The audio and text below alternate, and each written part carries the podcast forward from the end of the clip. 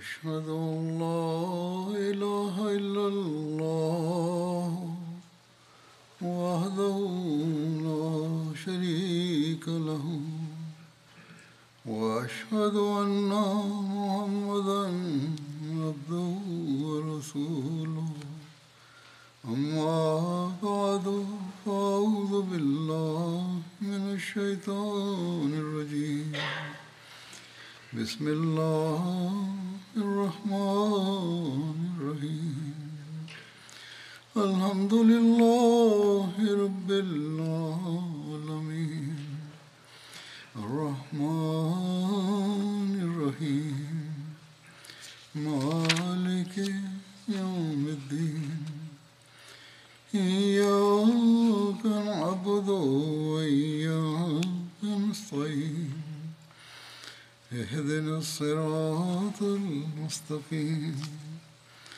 صراط الذين أنعمت عليهم غير المغضوب عليهم ولا الضالين Jelaskan mengenai berbagai gazwa atau pertempuran yang diikuti oleh Yang Mulia Rasulullah Sallallahu Alaihi Wasallam yang mana tampak kepada kita sedemikian rupa sisi kepribadian dan suri teladan beliau Sallallahu Alaihi Wasallam dalam keadaan-keadaan tersebut. Mengenai perang Badar, kita telah melihat bagaimana beliau Sallallahu Alaihi Wasallam telah memberikan berbagai kemudahan kepada para tawanan. Para tawanan sendiri mengatakan bahwa sesuai dengan petunjuk Rasulullah Sallallahu Alaihi Wasallam agar memperlakukan para tawanan dengan cara yang terbaik, para sahabat pun telah memberi mereka makanan yang lebih baik daripada makanan para sahabat sendiri. Kemudian kita juga melihat bahwa dalam hal pembebasan para tawanan ini, mereka dibebaskan dengan syarat yang sangat mudah. Tebusan bagi sebagian tawanan yang bisa membaca dan menulis hanyalah bahwa mereka harus mengajari orang-orang Islam membaca dan menulis. Semua ini karena Rasulullah SAW tidak memiliki rasa permusuhan pribadi dengan siapa pun, yakni di dalam hati beliau tidak terdapat rasa permusuhan pribadi terhadap mereka. Justru peperangan yang dilakukan itu adalah untuk melawan orang-orang yang hendak menghapuskan agama Allah Ta'ala. Peperangan itu dilakukan untuk menghadapi mereka yang ingin menghapuskan agama Allah Ta'ala. Sebagian orang ikut serta dari pihak musuh karena kondisi keterpaksaan mereka. Ada banyak contoh seperti itu. Mereka tidak menghendaki berperang dengan kaum muslimin, namun mereka terpaksa melakukannya. Beliau Shallallahu Alaihi Wasallam telah memberikan begitu banyak kemudahan bagi mereka. Belakangan banyak dari antara mereka juga yang masuk Islam. Kemudian beliau Shallallahu Alaihi Wasallam menetapkan prinsip-prinsip dan aturan-aturan perang, membuat perjanjian-perjanjian dan mengamalkan hal-hal itu semaksimal mungkin. Tidak seperti dunia saat ini yang banyak membuat aturan namun tidak ada pengamalan, bahkan menerapkan standar yang ganda.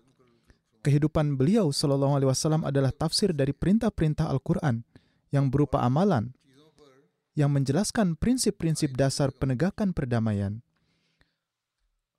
Sebagaimana Allah Ta'ala berfirman di satu tempat, Ya ayyuhalladzina amanu, kunu qawwamina lillahi syuhada abil qisti, wala yajrimannakum syana'anu qaumin ala alla ta'dilu i'dilu huwa aqrabu littaqwa wattaqullah innallaha khabirum bima ta'malun Hai orang-orang yang beriman jadilah kamu orang-orang yang teguh karena Allah dengan menjadi saksi yang adil dan janganlah kebencian suatu kaum mendorongmu bertindak tidak adil berlakulah adil, itu lebih dekat kepada takwa, dan bertakwalah kepada Allah.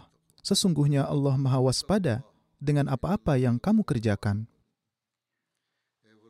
Alhasil, suri teladan beliau Shallallahu Alaihi Wasallam meliputi setiap sisi dari ajaran ini dan menetapkan suatu standar yang tinggi. Sebagaimana yang telah saya sampaikan, yaitu bagaimana cara dan teladan beliau Shallallahu Alaihi Wasallam dalam berbagai pertempuran. Berkenaan dengan itu, selain perang Badar, saya juga akan menjelaskan berbagai pertempuran lainnya. Di antaranya juga adalah berbagai syariah atau pertempuran, yakni pertempuran yang mana beliau Shallallahu Alaihi Wasallam mengirimnya di masa kehidupan beliau atau beliau Shallallahu Alaihi Wasallam berangkatkan di bawah kepemimpinan sahabat yang beliau Shallallahu Alaihi Wasallam telah tetapkan sebagai pemimpin pasukan. Bagaimanapun juga, ini adalah sejarah yang panjang. Oleh karena itu, mungkin diperlukan beberapa khutbah. Hari ini saya sedikit akan menjelaskan mengenai Perang Uhud. Sebagaimana peristiwa-peristiwa membuktikan, perang ini juga dimulai oleh musuh dan disebabkan oleh api permusuhan mereka, sehingga umat Islam harus keluar untuk berperang. Mengenai rinciannya, tertulis bahwa perang ini terjadi pada hari Sabtu, yaitu di bulan Syawal tahun 3 Hijriah, satu tahun setelah Perang Badar. Para ahli sejarah dan penulis biografi sepakat bahwa Perang Uhud terjadi pada bulan Syawal tahun 3 Hijriah. Namun ada juga pendapat yang berbeda bahwa perang ini terjadi pada tahun 4 Hijriah. Terdapat pendapat yang berbeda mengenai tanggal di bulan Syawal. Mayoritas mengatakan 7 dan 15 Syawal, Ibnu Ishaq, Ibnu Hisham, Ibnu Hazm, Tabari, dan lain-lain hanya mengutip pendapat 15 Syawal. Hazrat Rasulullah Wasallam berangkat dari Madinah Munawwarah pada hari Jumat setelah asar dan sampai di medan perang Uhud sebelum matahari terbit pada hari Sabtu. Uhud adalah nama salah satu gunung di antara rangkaian pegunungan yang jaraknya sekitar 3 mil dari Madinah. Gunung Uhud berjarak sekitar 4 km sebelah utara Masjid Nabawi saat ini. Dikatakan bahwa saat ini pemukiman penduduk Madinah Munawwarah telah sampai hingga ke kaki gunung ini, bahkan tersebar di sekitarnya. Gunung Uhud bahkan termasuk dalam kawasan haram atau kawasan suci Madinah. Sekarang ini, Uhud menghampar dari timur ke barat dengan panjang 6 km dan pegunungan ini berwarna kemerahan. Dalam Sirat Khataman Nabiyyin, Hazrat Mirza Bashir Ahmad telah menjelaskan tanggal pertempuran Uhud adalah pada tanggal 15 Syawal tahun 3 Hijriah atau 31 Maret tahun 624. Lebih lanjut dijelaskan bahwa penyebab terjadinya pertempuran ini adalah ketika kaum Quraisy mengalami kekalahan telak dalam perang Badar, maka di antara tokoh-tokoh terkemuka Quraisy seperti Abdullah bin Abi Rabi'ah, Ikrimah bin Abu Jahal, Safwan bin Umayyah, Aswad bin Muttalib, Jubair bin Mut'im, Haris bin Hisham, Huwaitib bin Abdul Uzza, dan beberapa pemimpin Quraisy lainnya yang memiliki barang-barang di kafilah dagang yang menjadi penyebab terjadinya perang Badar, mereka semua mendatangi Abu Sufyan. Barang dagangan ini dibawa ke Mekah dan disimpan di Darun Nadwah sesuai dengan tradisi dan barang-barang mereka belum diserahkan kepada mereka karena ketika Abu Sufyan tiba dengan membawa barang dagangan ini, penduduk Mekah telah berangkat ke Perang Badar.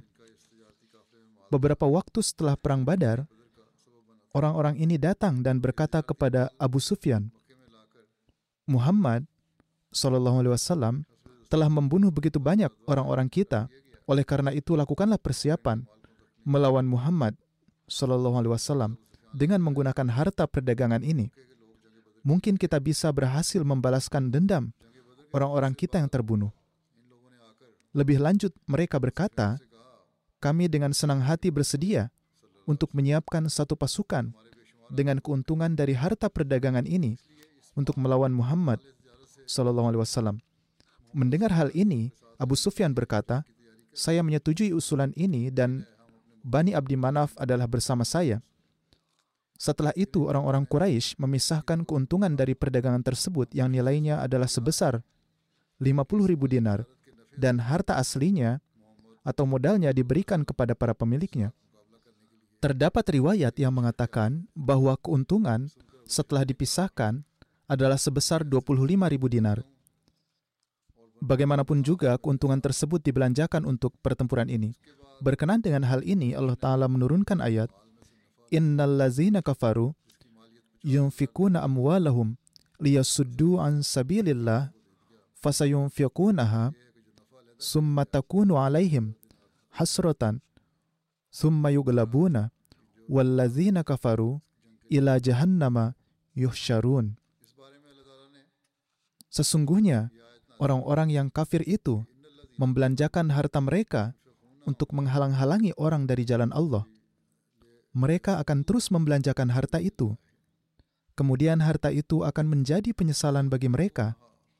Lalu mereka akan dikalahkan dan ke dalam neraka jahanamlah orang-orang kafir itu akan dikumpulkan. Selain penyebab utama tersebut, ada beberapa hal lain yang dapat dianggap sebagai penyebab terjadinya perang ini. Sebagaimana telah disebutkan dalam khutbah sebelumnya, setelah perang Badar, bepergian ke Syam menjadi tidak mungkin bagi orang-orang Mekah karena jalur perdagangan antara Mekah dan Syam adalah melewati pinggiran kota Madinah yang ditutup oleh umat Islam. Selain itu, akibat penganiayaan dan penindasan yang mereka lakukan sebelumnya menjadi sangat berbahaya bagi mereka dan kafilah mereka untuk melewatinya. Yang bagi orang-orang Quraisy ini berarti kematian bagi perekonomian mereka.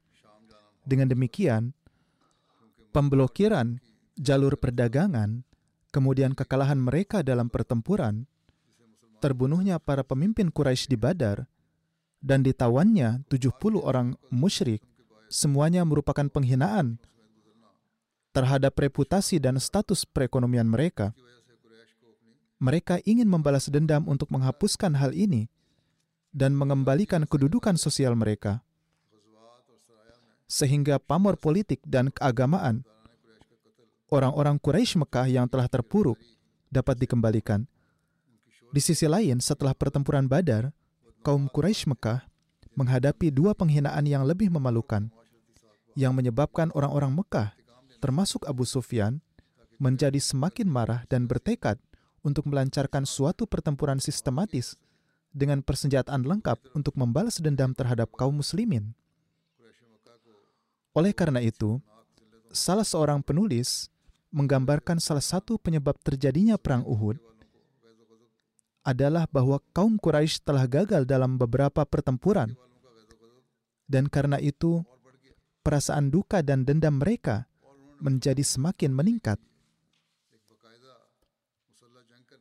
Ia menulis bahwa Abu Sufyan yang membawa kafilah dagangnya kembali ke Mekah melalui jalur aman tanpa ikut serta ke medan Badar, ia harus terus-menerus menghadapi ejekan dari masyarakat Mekah. Ia bersumpah akan membalas dendam terhadap kaum muslimin dan telah meyakinkan kaum Quraisy bahwa ia akan pergi ke Madinah dan mengobarkan perang besar-besaran melawan kaum muslimin. Abu Sufyan pun menyiapkan pasukan sebanyak 200 orang untuk memenuhi sumpahnya dan sampai di Madinah. Namun ia tidak mempunyai keberanian untuk berperang terang-terangan dan melarikan diri dengan menebang beberapa pohon, membakar ladang, dan membunuh dua orang. Pertempuran ini dinamakan pertempuran Sawik. Saya juga telah menyampaikan hal ini dalam khutbah saya sebelumnya. Upaya yang dilakukan Abu Sufyan adalah agar masyarakat Mekah tidak mengejeknya di kemudian hari dengan mengatakan, "Kamu telah pulang meninggalkan kabilahmu di medan Badar." Namun setelah misi yang gagal ini, masyarakat mulai mengkritik tindakan kekanak-kanakan Abu Sufyan Kini ia berusaha keras untuk berperang besar dengan kaum muslimin demi memuaskan egonya.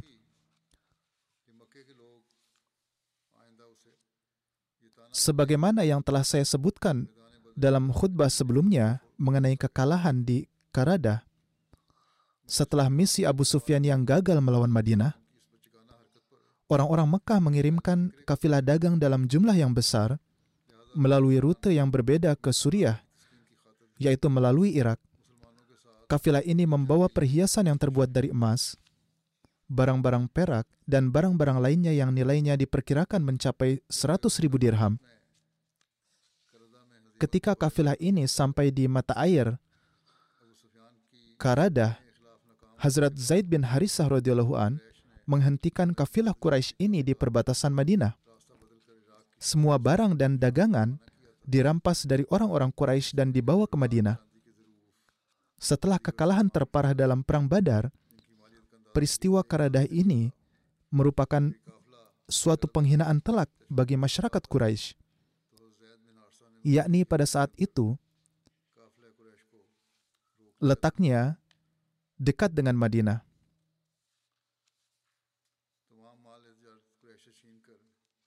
Dengan demikian, rasa haus mereka akan balas dendam menjadi bertambah dua kali lipat. Alhasil, peristiwa ini merupakan salah satu penyebab terjadinya Perang Uhud. Singkatnya, ada banyak alasan yang menyebabkan orang-orang kafir bersiap-siap untuk berperang. Oleh karena itu, kaum Quraisy mengundang suku-suku di sekitarnya untuk ikut serta yang rinciannya adalah sebagai berikut.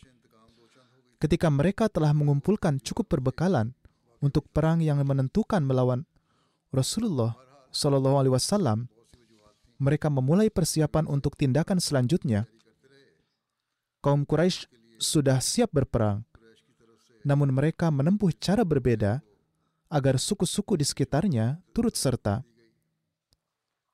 Kepada sebagian suku, mereka mengirim orang-orang tertentu, dan kepada suku lainnya, mereka mengirim delegasi. Untuk tugas tersebut, mereka mengutus Amr bin Al-As Jubair bin Abi Wahab, Abdullah bin Ziwarah, Musafih bin Abdi Manaf, dan Abu Uzza Jumai. Abu Uzza Jumai adalah orang yang sama yang dibebaskan oleh Rasulullah Wasallam dari tawanan Badar. Saat itu ia berkata kepada Rasulullah Wasallam, "Wahai Muhammad, Shallallahu Alaihi aku mempunyai lima anak perempuan, dan selain aku, mereka tidak punya orang lain yang bisa menghidupi mereka. Mohon maafkanlah aku. Rasulullah Wasallam tidak hanya memaafkannya, tetapi beliau Shallallahu Alaihi juga tidak meminta tebusan apa pun darinya. Ini adalah teladan mulia dari Rasulullah Wasallam. Pada saat itu, ia bersumpah bahwa ia tidak akan pernah lagi berperang melawan Rasulullah SAW, dan dia juga tidak akan membantu siapa pun untuk melawannya. Namun menjelang pertempuran Uhud, Safwan bin Umayyah menjanjikannya hadiah dan imbalan. Karena itu ia melanggar sumpahnya dan mulai menghasut orang-orang Arab untuk berperang menggunakan syair-syair yang sangat provokatif. Para penyair pada masa itu berkeliling dan menghasut suku-suku tersebut. Mereka memprovokasi dengan mengingatkan akan masa lalu mereka dan kemudian mengajak mereka untuk bergabung. Banyak orang dari kabilah Kinanah dan penduduk Tiamah yang setuju untuk bergabung dengan mereka. Mereka meyakinkan bahwa mereka siap untuk melancarkan serangan malam ke negeri Madinah. Mereka tidak hanya siap untuk melakukannya, tetapi mereka juga berpartisipasi secara aktif. Hazrat Abbas memberitahu yang mulia Rasulullah Shallallahu Alaihi Wasallam tentang persiapan perang yang dilakukan oleh orang-orang kafir. Rinciannya adalah sebagai berikut. Hazrat Rasulullah Shallallahu Alaihi Wasallam mengetahui tentang persiapan perang kaum Quraisy dan aktivitas mereka yang berlebihan dari paman beliau Shallallahu Alaihi Wasallam yaitu Hazrat Abbas yang berada di Mekah. Hazrat Abbas memberitahu Rasulullah Shallallahu Alaihi Wasallam melalui surat yang beliau kirimkan melalui seorang pria dari Bani Gifar beliau membayar orang tersebut untuk membawa surat itu dengan syarat dia harus melakukan perjalanan terus-menerus selama tiga hari untuk mencapai Madinah dan menyerahkan surat tersebut kepada Rasulullah SAW. Karena itu, ia melakukan perjalanan secara terus-menerus selama tiga hari tiga malam untuk mencapai Madinah dan menyampaikan surat tersebut. Saat itu Rasulullah SAW sedang berada di Kuba. Ketika ia menyampaikan surat tersebut, Nabi SAW membuka segelnya dan meminta Hazrat Ubay bin Ka'ab untuk membacakan surat tersebut. Hazrat Ubay bin Ka'ab membacakan surat itu kepada Nabi SAW. Beliau meminta Hazrat Ubay untuk merahasiakan isi surat tersebut. Dalam salah satu riwayat disebutkan bahwa Rasulullah SAW pergi ke rumah Hazrat Sa'ad bin Rabi dan mengabarkannya tentang isi surat dari Hazrat Abbas. Beliau SAW kemudian berkata, saya hanya mengharapkan kebaikan, jadi tolong rahasiakan berita ini. Ketika Rasulullah SAW pergi dari rumah Hazrat Sa'ad, setelah itu istrinya lalu menanyakan apa yang telah disabdakan oleh Nabi SAW. Istrinya mendengarkan percakapan dari dalam. Hazrat Sa'ad berkata, apa kaitannya denganmu? Ia berkata, saya telah mendengar semuanya. Ketika ia menyampaikan semua yang ia dengar kepadanya, Hazrat Sa'ad berseru, Demi Allah, saya tidak menyangka Anda akan mendengarkan percakapan kami. Ia membawa istrinya menemui Nabi Wasallam lalu menjelaskan apa yang terjadi dan berkata, Wahai Rasulullah Wasallam, saya khawatir kalau kalau tersiar kabar kepada orang-orang dan Anda mengira saya telah membocorkan rahasia Anda yang Anda percayakan kepada saya. Sebagai jawabannya, Nabi Wasallam bersabda, baiklah, istrimu dimaklumi untuk hal ini. Hazrat Sa'ad pasti sudah memperingatkannya untuk tidak menyebarkannya. Di satu pihak, Rasulullah Shallallahu Alaihi Wasallam mengambil tindakan pencegahan seperti ini. Sementara itu, orang-orang Yahudi dan orang-orang munafik di Madinah telah menyebarkan kabar bahwa Nabi Shallallahu Alaihi Wasallam tidak menerima kabar baik apa pun. Orang-orang Yahudi dan munafik menjadikannya kesempatan untuk mengejek dan memperlihatkan niat mereka. Jadi mereka menambahkan hal-hal palsu ke dalam kabar itu dan menyebarkannya secara luas. Mereka berusaha sekuat tenaga untuk menanamkan rasa takut pada para pengikut Islam. Berita ini menyebar hingga seluruh penjuru Madinah, sehingga semua orang menjadi khawatir. Di mana-mana ada pembicaraan bahwa orang-orang musyrik Mekah akan datang untuk berperang lagi. Allamah Ibnu Abdul Bar menjelaskan bahwa Hazrat Abbas menulis kabar tentang pergerakan kaum musyrik dan mengirimkannya kepada Rasulullah SAW. Kaum Muslim yang tersisa di Makkah menganggap Abbas sebagai sandaran mereka, sementara Abbas sendiri ingin hijrah berjumpa Rasulullah SAW. Namun beliau SAW mengirim surat kepada Abbas bahwa lebih baik ia tetap tinggal di Makkah. Hazrat Abbas mengirimkan laporan yang sangat rinci kepada beliau. Dalam salah satu suratnya ia menulis, pasukan Quraisy telah berangkat menuju ke arah Madinah. Bersiaplah untuk menghadapi mereka hingga waktu mereka tiba. Jumlah mereka terdiri dari 3.000 orang. Barisan depan adalah pasukan berkuda berjumlah 200 prajurit.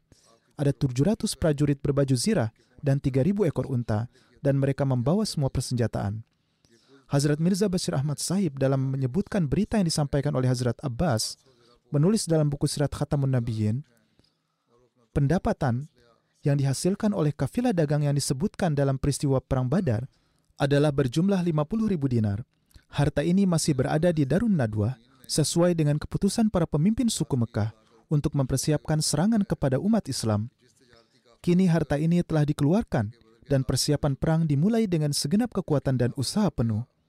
Seandainya tidak ada kewaspadaan dan tindakan pencegahan dari Rasulullah SAW, umat Islam tidak akan mengetahui persiapan ini dan pasukan kafir akan sampai di depan pintu umat Islam.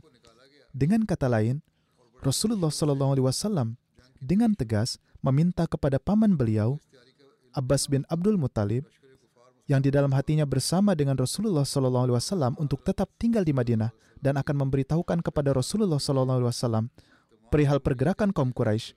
Oleh karena itu, dalam kesempatan ini juga, Abbas bin Abdul Muthalib mengutus seorang penunggang kuda cepat dari Bani Gifar menuju Madinah seraya menjanjikannya upah yang besar untuk menyampaikan surat kepada Nabi Shallallahu Alaihi Wasallam tentang niat kaum Quraisy. Lebih jauh lagi, beliau dengan tegas menekankan kepada utusan ini bahwa ia harus menyampaikan surat ini kepada Nabi Shallallahu Alaihi Wasallam dalam waktu tiga hari. Kebetulan ketika utusan tersebut sampai di Madinah, Nabi Shallallahu Alaihi Wasallam sedang pergi ke Kuba yang letaknya di pinggiran Madinah. Utusan itu menyusul beliau ke Kuba dan menyerahkan surat tersebut kepada beliau. Rasulullah Wasallam segera menyerahkan surat ini kepada juru tulis pribadi beliau, yaitu Hazrat Ubay bin Kaab Ansari, dan memerintahkannya untuk membacakan surat tersebut. Ketika Hazrat Ubay membacakan surat itu, di dalamnya terdapat berita mengerikan bahwa pasukan Quraisy yang ganas sedang bergerak dari Mekah. Mendengar hal ini, Rasulullah Shallallahu Alaihi Wasallam dengan tegas memerintahkan Hazrat Ubay bin Kaab untuk merahasiakan isi surat itu. Bagaimanapun, pasukan mereka telah berangkat. Rinciannya adalah bahwa pasukan Quraisy berangkat dari Mekah pada tanggal 5 Syawal. Dan dalam pertempuran ini, panglima mereka adalah Abu Sufyan. Khalid bin Walid memimpin pasukan berkuda dan pembawa benderanya adalah suku Banu Abduddar. Ada 3.000 tentara dengan membawa perisai dan tombak, mengenakan baju besi, dan menyandang busur dan anak panah, serta haus akan gejolak balas dendam mereka berangkat dari Mekah menuju Madinah untuk berperang melawan Rasulullah SAW. Di antara mereka, 2.900 orang adalah anggota suku Quraisy, budak-budak mereka serta suku-suku lainnya, dan 100 orang laki-laki yang berasal dari suku Kinana. Ada 700 prajurit berbaju besi, pasukan berkuda yang terdiri dari 200 tentara, dan ada 3.000 ekor unta seperti yang disebutkan sebelumnya, dan ini belum termasuk unta yang akan disembelih sebagai makanan untuk perjalanan. Mereka menabuh genderang dalam perjalanan dan banyak meminum minuman keras. Kemudian tertulis dalam salah satu kitab sejarah bahwa kaum Quraisy mencoba untuk membawa Hazrat Abbas bersama mereka ke medan perang, namun Abbas meminta tidak ikut dengan alasan kecerobohan pihak Quraisy terhadapnya selama perang Badar, sehingga ia ditangkap dan tidak ada yang membantu membebaskannya. Kemudian, karena didorong oleh hasrat membalas dendam, banyak perempuan Quraisy yang bersikeras untuk ikut serta dalam pertempuran. Mengenai hal ini, ada seseorang berkata dalam sebuah rapat pertemuan mereka, "Saat kita berangkat, kita akan menutupi kepala kita dengan kain kafan. Jika kita tidak mampu membalas kematian mereka, maka kita tidak akan kembali hidup-hidup. Oleh karena itu, dukungan perempuan akan bermanfaat bagi kita." mereka akan membangkitkan semangat kita dan mendorong kita untuk terus bergerak maju dengan mengingatkan kita pada peristiwa yang terjadi di Badar. Naufal bin Muawiyah ad-Duali berkata, wanita-wanita ini adalah kehormatan kita, dan jika kita dikalahkan maka aib mereka akan mengakibatkan martabat kita menjadi debu. Berbagai pendapat disampaikan. Istri Abu Sufyan, yaitu Hin, juga hadir dan berkata, Wahai manusia, jadi Hin berbicara setelah dua orang dari pihak laki-laki menyampaikan pendapatnya, Hin berkata, Wahai manusia, jangan takut bahwa kalian tidak akan kembali hidup-hidup. Kalian pun akan dapat kembali dengan selamat dari badar, dan kalian akan dapat melihat lagi wanita kalian. Jangan hentikan kami untuk bergabung dengan kalian pada perang ini. Kalian telah melakukan kesalahan ini di badar dengan meninggalkan wanita-wanita kalian. Seandainya wanita-wanita ini bersama kalian pada saat peristiwa badar, niscaya mereka akan mengingatkan kehormatan kalian dan memacu kalian. Namun sayang, orang-orang yang kita cintai telah terbunuh di tangan musuh kita di Badar. Para kepala suku Quraisy setuju dengan Hind dan setuju untuk membiarkan para wanita menemani tentara. Tercatat bahwa wanita yang menemani tentara berjumlah 15 orang, termasuk istri Abu Sufyan sendiri yaitu Hind binti Utbah. Ikrimah bin Abu Jahal pun membawa serta istrinya yaitu Ummu Hakim binti Haris bin Hisham. Haris bin Hisham membawa istrinya yaitu Fatimah binti Walid dan Safwan bin Umayyah membawa istrinya yaitu Berzah bin Mas'ud yang merupakan ibunda Abdullah bin Safwan. Ibnu Ishaq menyatakan bahwa Amr bin As berangkat bersama istrinya yaitu Raita binti Munabbih. Talha bin Abu Eh, Talha membawa istrinya yaitu Sulafah bin Sa'ad yang merupakan ibu dari Musafi, Jalas, dan Kilab yang semuanya terbunuh pada hari Uhud. Hunas binti Malik yang berasal dari suku Banu Malik menemani putranya yaitu Aziz bin Umair. Ia adalah ibu dari Hazrat Mus'ab bin Umair. Amrah binti Alkamah yang berasal dari suku Banu Haris juga ikut menemani tentara tersebut. Ketika Hind binti Utbah pergi menemui Wahsy, atau ketika Wahsy menemuinya saat pertempuran, ia berkata kepadanya, Abu Dasmah, ini adalah sebutan untuk Wahsy, lakukanlah sesuatu yang akan menenangkan hati kami. Wahsy, yaitu seorang budak dari Afrika, memiliki tombak yang sulit dijatuhkan dan akan membunuh siapa pun yang terkena tombaknya. Wahsy adalah budak Jubair bin Mat'im. Ia memanggil Wahsy dan berkata, kamu juga harus pergi bersama pasukan, dan jika kamu mensyahidkan atau membunuh Hamzah, maka aku akan membebaskanmu. Karena ia telah membunuh paman dari pihak ayahku, yaitu Tu'aimah bin Adi. Tentara ini mendirikan kemah di seberang Madinah, di tengah-tengah Uhud di Sabha, di Gunung Ainain di sudut lembah Kina'ah. Sabha berada di dekat Gunung Ainain di Madinah dan berada di dekat Juruf yang berjalak 3 mil sebelah utara Madinah. Ainain adalah sebuah gunung di Uhud. Ada sebuah lembah antara Madinah dan Uhud dan Kina'ah adalah salah satu dari tiga lembah yang masyhur antara Madinah dan Uhud. Jadi di sinilah letaknya.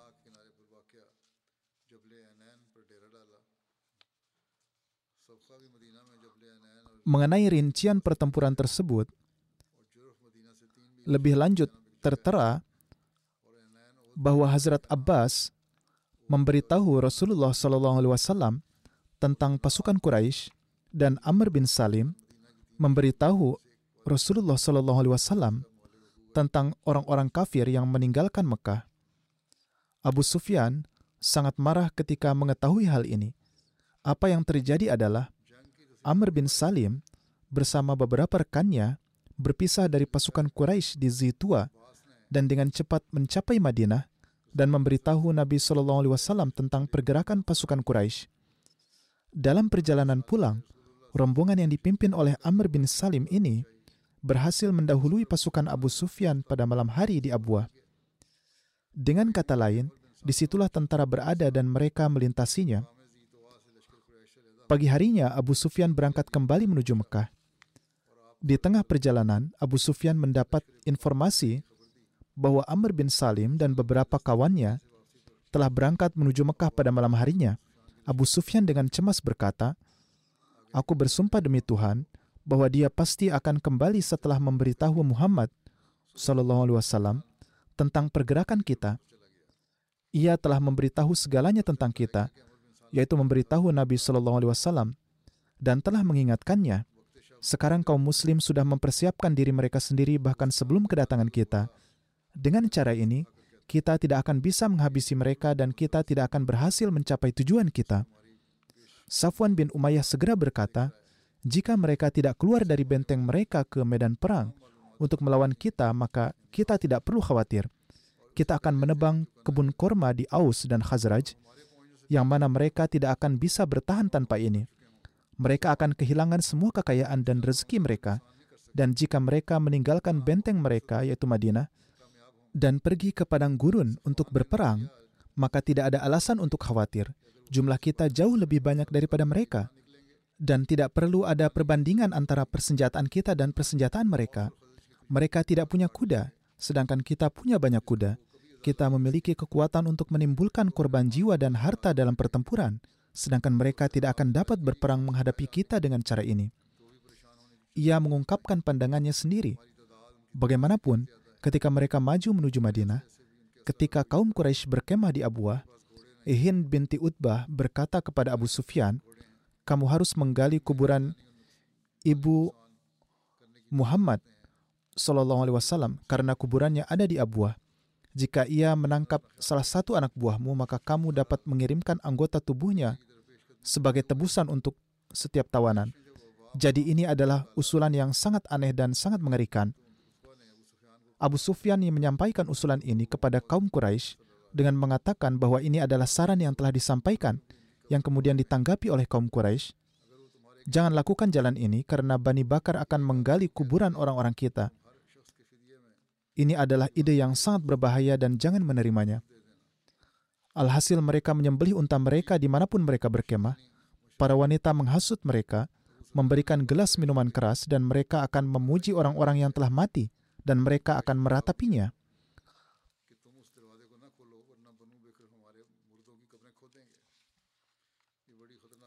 Mereka juga menanamkan ketakutan pada yang lain dan menghasut mereka untuk membalas dendam.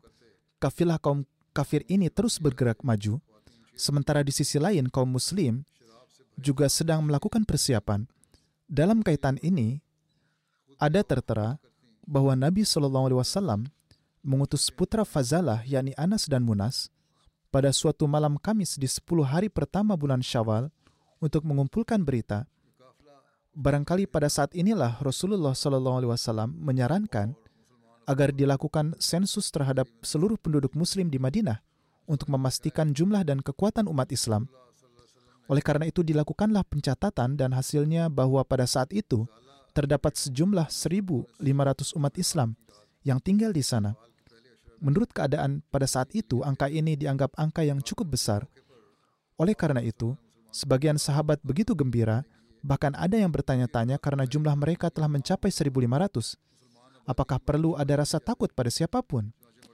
Namun salah seorang sahabat di antara mereka berkata bahwa setelah itu, mereka menghadapi kesulitan yang sangat berat sehingga terkadang mereka harus surat secara sembunyi-sembunyi. Suatu ketika, sebelum ini, Nabi SAW mengadakan sensus terhadap umat Islam yang hasilnya menunjukkan bahwa terdapat antara 6 hingga 700 umat Islam pada saat itu. Bagaimanapun, kedua sahabat yang diutus oleh Rasulullah SAW untuk mengumpulkan informasi bertemu dengan kaum Quraisy di Akik dan kemudian kembali menemui Rasulullah SAW dan memberitahukan tentang pasukan kaum kafir. Ada banyak lembah di Jazirah Arab yang bernama Akik dan yang paling masyur adalah lembah Akik di Madinah. Lembah ini terbentang dari barat daya Madinah hingga timur laut dan menyatu dengan seluruh lembah Madinah.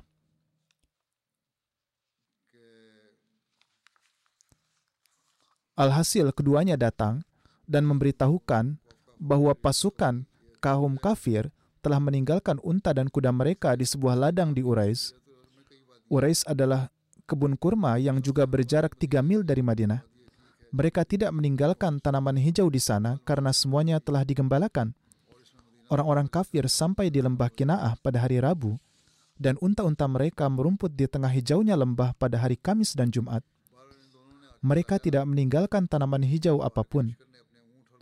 Kemudian Rasulullah SAW juga mengutus Habab bin Munzir menuju mereka. Beliau melihat mereka lalu kembali dan menyampaikan perkiraannya mengenai jumlah dan perlengkapan mereka yang kemudian Rasulullah SAW bersabda, jangan memberitahukan kepada siapa pun tentang kondisi mereka. Hasbunallah wa ni'mal wakil. Cukuplah Allah bagi kita dan sebaik-baik pelindung. Ya Allah, aku berkeliling bersamamu dan aku melancarkan serangan dengan engkau di sisiku. Karena terdapat ancaman serangan di malam hari oleh orang-orang kafir, para pemimpin Aus dan Hazraj, Hazrat Sa'ad bin Muaz, Hazrat Usaid bin Khuzair, dan Hazrat Sa'ad bin Ubadah mengenakan baju besi mereka dan pada malam Jumat berdiri di depan pintu Rasulullah Sallallahu Alaihi Wasallam di masjid dan juga berkeliling Madinah hingga pagi hari. Sebelum kaum Muslim berangkat dari Madinah, pasukan kafir berkemah di lembah Kinaah yang berlumpur. Terdapat kebun-kebun kurma yang indah di timur, barat, dan selatan Madinah, dan untuk melewatinya dan menyerang sebuah kota sangatlah sulit karena pasukan hanya dapat maju satu persatu melalui kebun-kebun tersebut. Dengan cara ini, penyerang akan mudah dibunuh. Serangan hanya mungkin terjadi dari sisi utara. Oleh karena itu, kaum Quraisy berkemah di sisi utara dan barat. Penduduknya tidak terkonsentrasi di satu wilayah, melainkan tersebar di antara pegunungan di wilayah kota besar dan kecil beberapa suku telah membangun tempat tinggal di tanah dan kebun mereka, dan mereka juga telah membangun banyak bangunan dua lantai, dan kapan pun ada ancaman, anak-anak dan perempuan akan dibawa ke tingkat atas bangunan tersebut. Setelah mengurus keluarga mereka, mereka akan melawan para penyerang. Sejarawan lain menulis bahwa tentara musuh menempatkan blokade di malam hari antara tentara Muslim dan Madinah, di mana terdapat orang-orang munafik, orang-orang Yahudi, mereka yang tidak diikutkan dari pertempuran, yaitu wanita dan anak-anak. Dalam menjelaskan rincian lebih lanjut mengenai hal ini, Hazrat Mirza Bashir Ahmad Sahib menulis,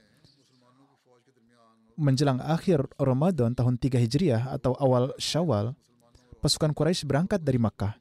Banyak pejuang dari suku-suku Arab lainnya yang juga menjadi bagian dari tentara itu. Abu Sufyan adalah panglima tentara Mekah. Ini adalah pasukan yang terdiri dari 3.000 orang, di antaranya 700 prajurit mengenakan baju besi dengan sarana transportasi yang juga memadai. Ada 200 kuda dan 3.000 unta perlengkapan perang juga lebih dari cukup. Beberapa wanita juga ikut serta. Di antaranya Hind, istri Abu Sufyan, istri Ikramah bin Abu Jahal, Safwan bin Umayyah, dan lain-lain juga hadir.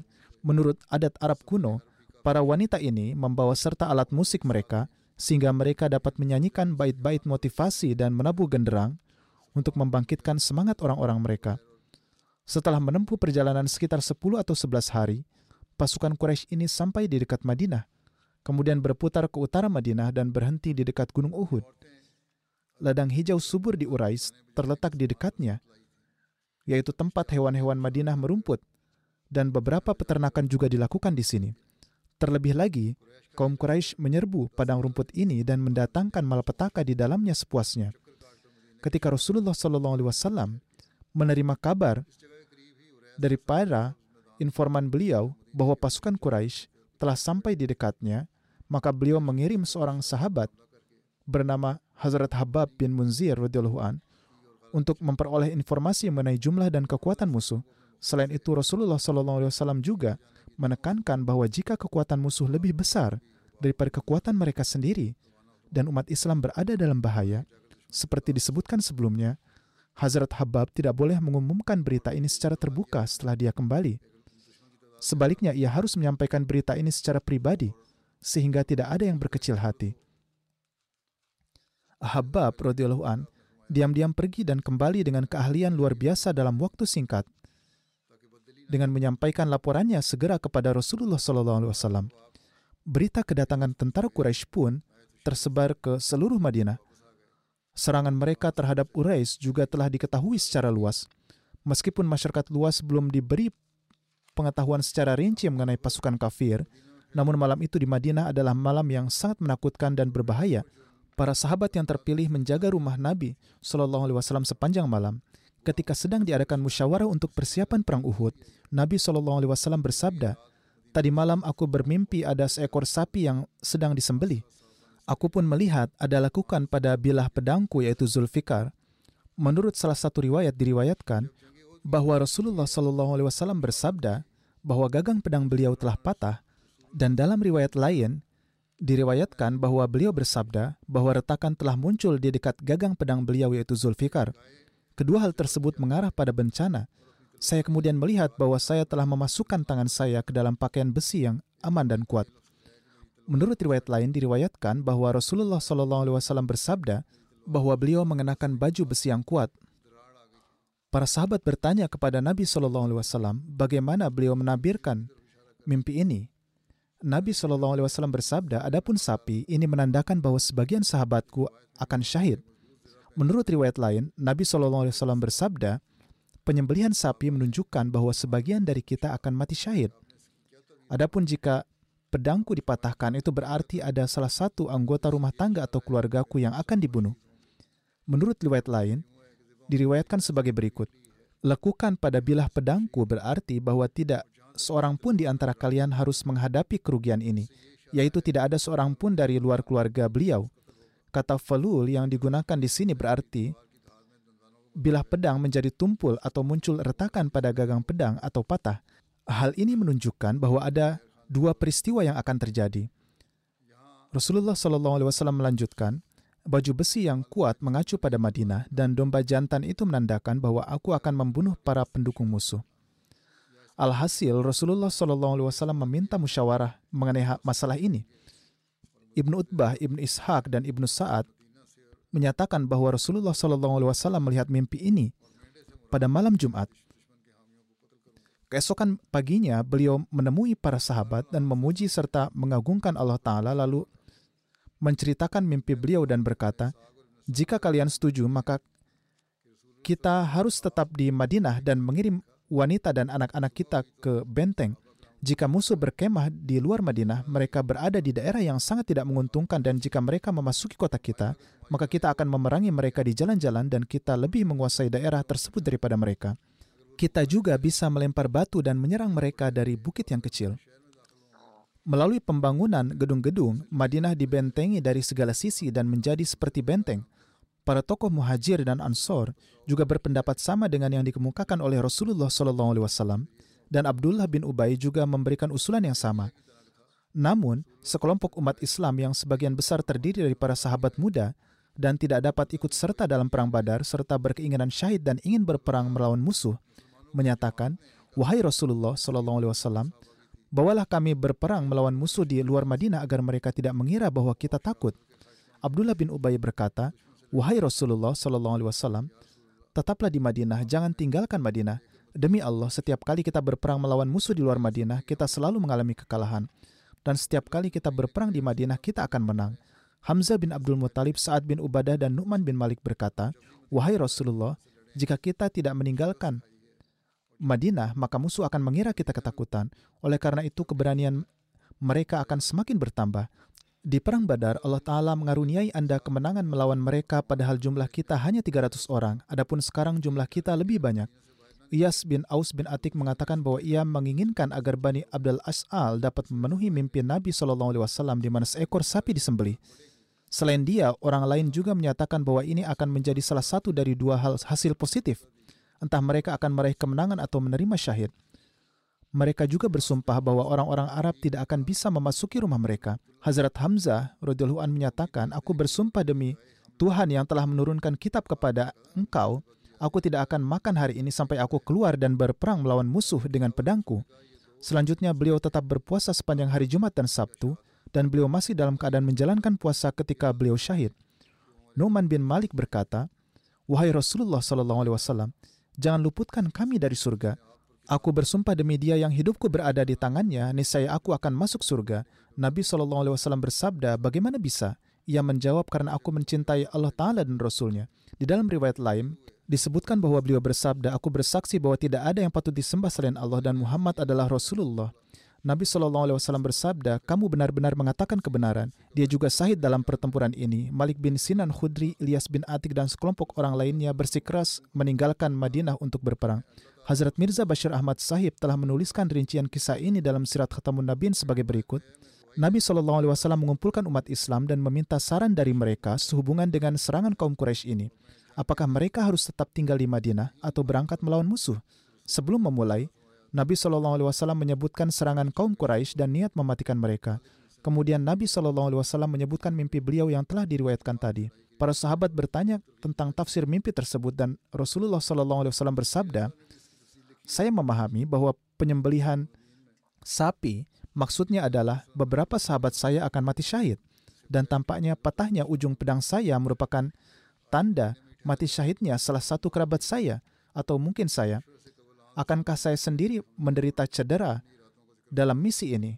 Adapun perintah meletakkan tangan saya di dalam baju zirah, saya memahami hal ini bahwa untuk menangkis serangan ini lebih tepat bagi kita untuk tetap tinggal di Madinah.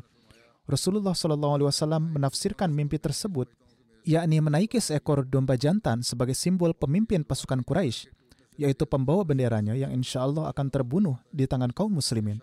Setelah itu, Nabi SAW meminta musyawarah dari para sahabat mengenai apa yang harus dilakukan dalam keadaan saat itu.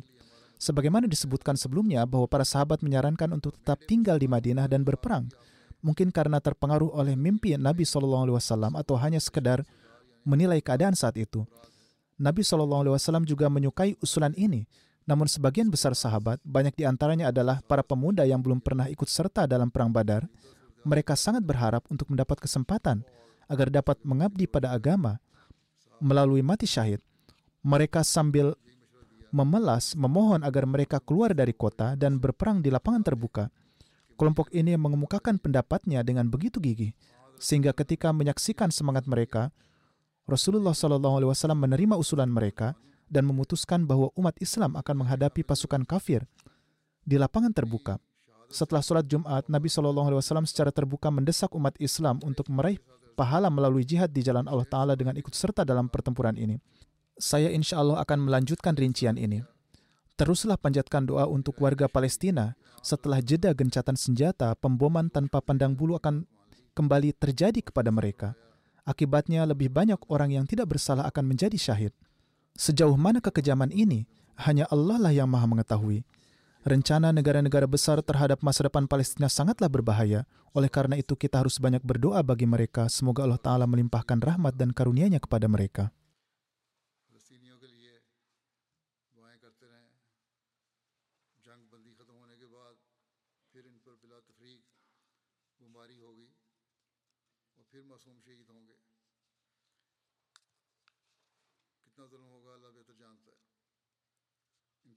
के बारे में बड़ी ताकतों के इरादे जो हैं बड़े ख़तरनाक हैं इसलिए बहुत दुआओं की ज़रूरत है इनके लिए अल्लाह ताला रहम फरमाए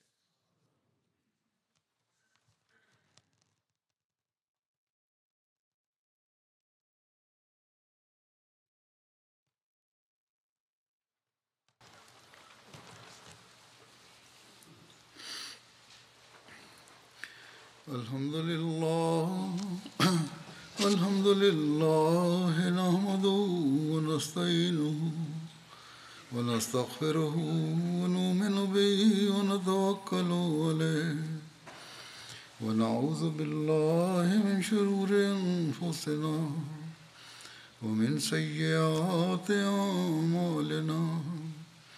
من يهده الله فلا مضل له ومن يضلل فلا هادي له. ونشهد أن لا إله إلا الله. ونشهد أن محمدا عبده ورسوله. عباد الله رحمكم الله. يعمر إن الله يعمر بالعدل والإحسان. وإيتاء ذي القربى. وينهى عن الفحشاء والمنكر والبغي يعظكم لعلكم تذكرون. اذكروا الله يذكركم وادعوه يستجب لكم ولذكر الله أكبر.